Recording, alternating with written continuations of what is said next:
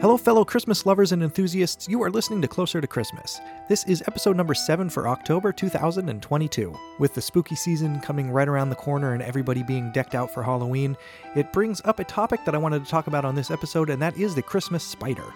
So now that you know what this episode is all about, go ahead and grab your favorite blend of coffee, cappuccino, hot chocolate, espresso, whatever drink you choose to drink. Sit back, relax, and enjoy the show.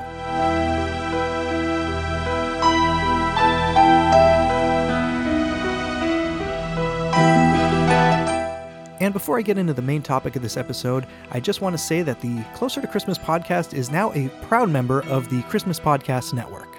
The Christmas Podcast Network is home to hundreds and hundreds of different Christmas episodes and podcasts that are available, so make sure you check that out over on christmas podcasts dot com, and I would just like to say thank you for allowing me to join the ranks of some of the best Christmas podcasts out there. So make sure you check out all the other shows on the network. We're going to hear a little bit from one of the shows at the end of this episode, but you can check that all out at christmas podcasts dot com. And now to the main topic of this episode, the Christmas spider. With everybody being knee-deep in Halloween, we got the decorations out, all the stores are flooded with Halloween, and actually most of the stores nowadays have the Christmas stuff out as well, so it's always a fun juxtaposition to go into a store and see the Halloween and Christmas out. It just screams Nightmare Before Christmas to me. But, with that said, all of the Halloween decorations at my house are up. I was out in the front yard covering everything in spider webs, hanging skeletons up off of the roof. I have the whole house is decked out. And that leads me to the topic of the Christmas spider. So what is the Christmas spider, you say, and how can we tie in spiders with Christmas? Well, the legend of the Christmas spider is an Eastern European folktale which explains the origin of tinsel that we hang on our Christmas trees. In places like in Western Ukraine, they hang small ornaments on the on their trees that are in the shape of spider webs. So if you go on the internet and you try to look for the story of the Christmas spider, there's going to be many variations of the story on online, so there's a couple different ones you could choose from. The main gist of the story, it's a story about a poor, hard-working widow who lived in a small hut with a dirt floor.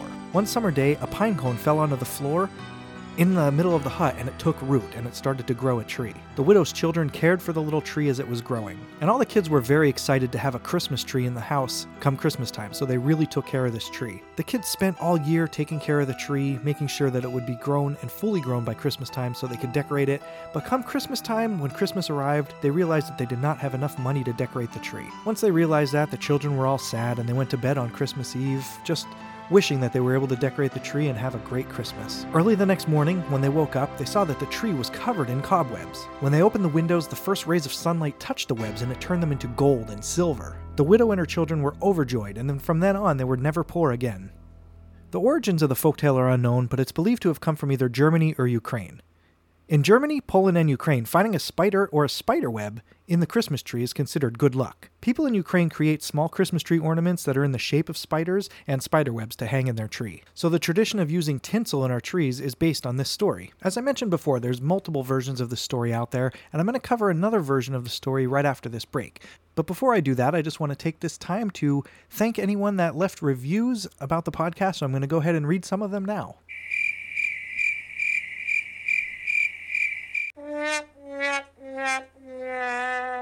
All right, that did not take very long, did it? Okay, so with that said, I know it's kind of fun to laugh at yourself every now and then. I don't mind doing it, but if you're listening to this podcast and you like it at all, if you could leave a rating or a review wherever you listen to it, it would be greatly appreciated. Reviews are what really gets a podcast out there and helps other people discover it as well. So please, if you're listening on iTunes or whatever podcast platform you choose, if you have the option to leave a rating and a review, I would really appreciate it. So thank you very much. And now we'll get back to version two of the story of the Christmas spider. And version number two of the story is a long time ago, there was a mother who was cleaning up her house for Christmas. Spiders fled up into the attic so they could escape the broom and being swept up. On Christmas Eve, the spiders slowly came down for a peek. "Oh, look at the beautiful tree," they said in excitement as they scurried up and out along all of the branches. They were filled with happiness as they climbed amongst the glittering beauty. But alas, by the time they were done, the tree was shrouded in their dusty gray spiderwebs. When Santa came with the gifts for the children and saw that the tree was covered in spiderwebs, he smiled because he saw how happy the spiders were, but knew how heartbroken the mother would be if she saw it that it was covered in dusty spiderwebs. So he turned all the spiderwebs into strands of silver, and the tree was even more beautiful than before. And that's the story of tinsel on the trees and why every tree should have a spider Christmas ornament in the tree. So that is leading me to my next question. Do you have a spider ornament that you hang in your tree? I don't have one that I hang in mine, but I think I'm going to keep one of my Halloween decorations out after Halloween is over so I could hang it in my tree, and hopefully I'll wake up to my tree covered in silver. So when I was a child and growing up, we actually did use tinsel on our trees uh, when I was growing up, and the trees that I use now, I don't use tinsel just because they're not the best thing for pets. But I do remember when we were little, we would hang the tinsel all over the trees and the cats would go up and bat at it and have a good time with it. And of course, some of it got consumed every now and then. So you have to be really careful if you do that and if you have pets. But I don't even think I've seen tinsel for sale in stores around here for a while now. So maybe it's something that they discontinued. I don't know. We usually use the garland that's all shiny. So it kind of gives it the same effect, but a little more streamlined. But if you use tinsel on your tree or if you have a spider ornament, why don't you email me a picture of it? Once you get it all set up, you could email all of that stuff over to closer to christmas pod at gmail dot com, or you can send a picture. Or if you do post a picture up on Instagram, you could tag me on that. My username over there is at closer to xmas. So that's going to do it for this episode of Closer to Christmas. We covered the Christmas spider. So if you have any other stories or versions of this that you like, go ahead and email them to me. I'd love to read them, and maybe I'll even read them on a future update on this podcast.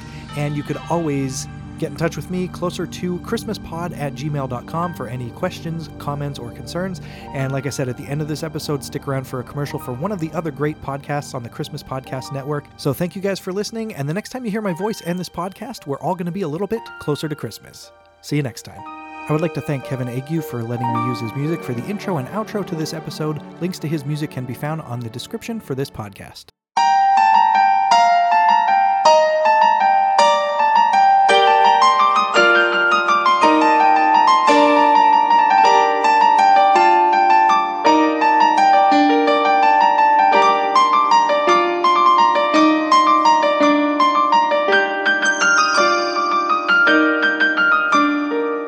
What's up, dudes? I'm Jerry D of Totally Rad Christmas, the podcast that talks all things Christmas in the eighties. Toys, movies, specials, music, books, fashion, and fads.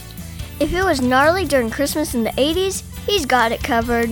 Wait, is there a lot of things to talk about for the eighties and Christmas? Well, you got the movie giants like Christmas Vacation, Scrooged, and A Christmas Story. There are T V specials like Muppet Family Christmas, Claymation Christmas Celebration, and a Garfield Christmas special. Plus classics shown every year.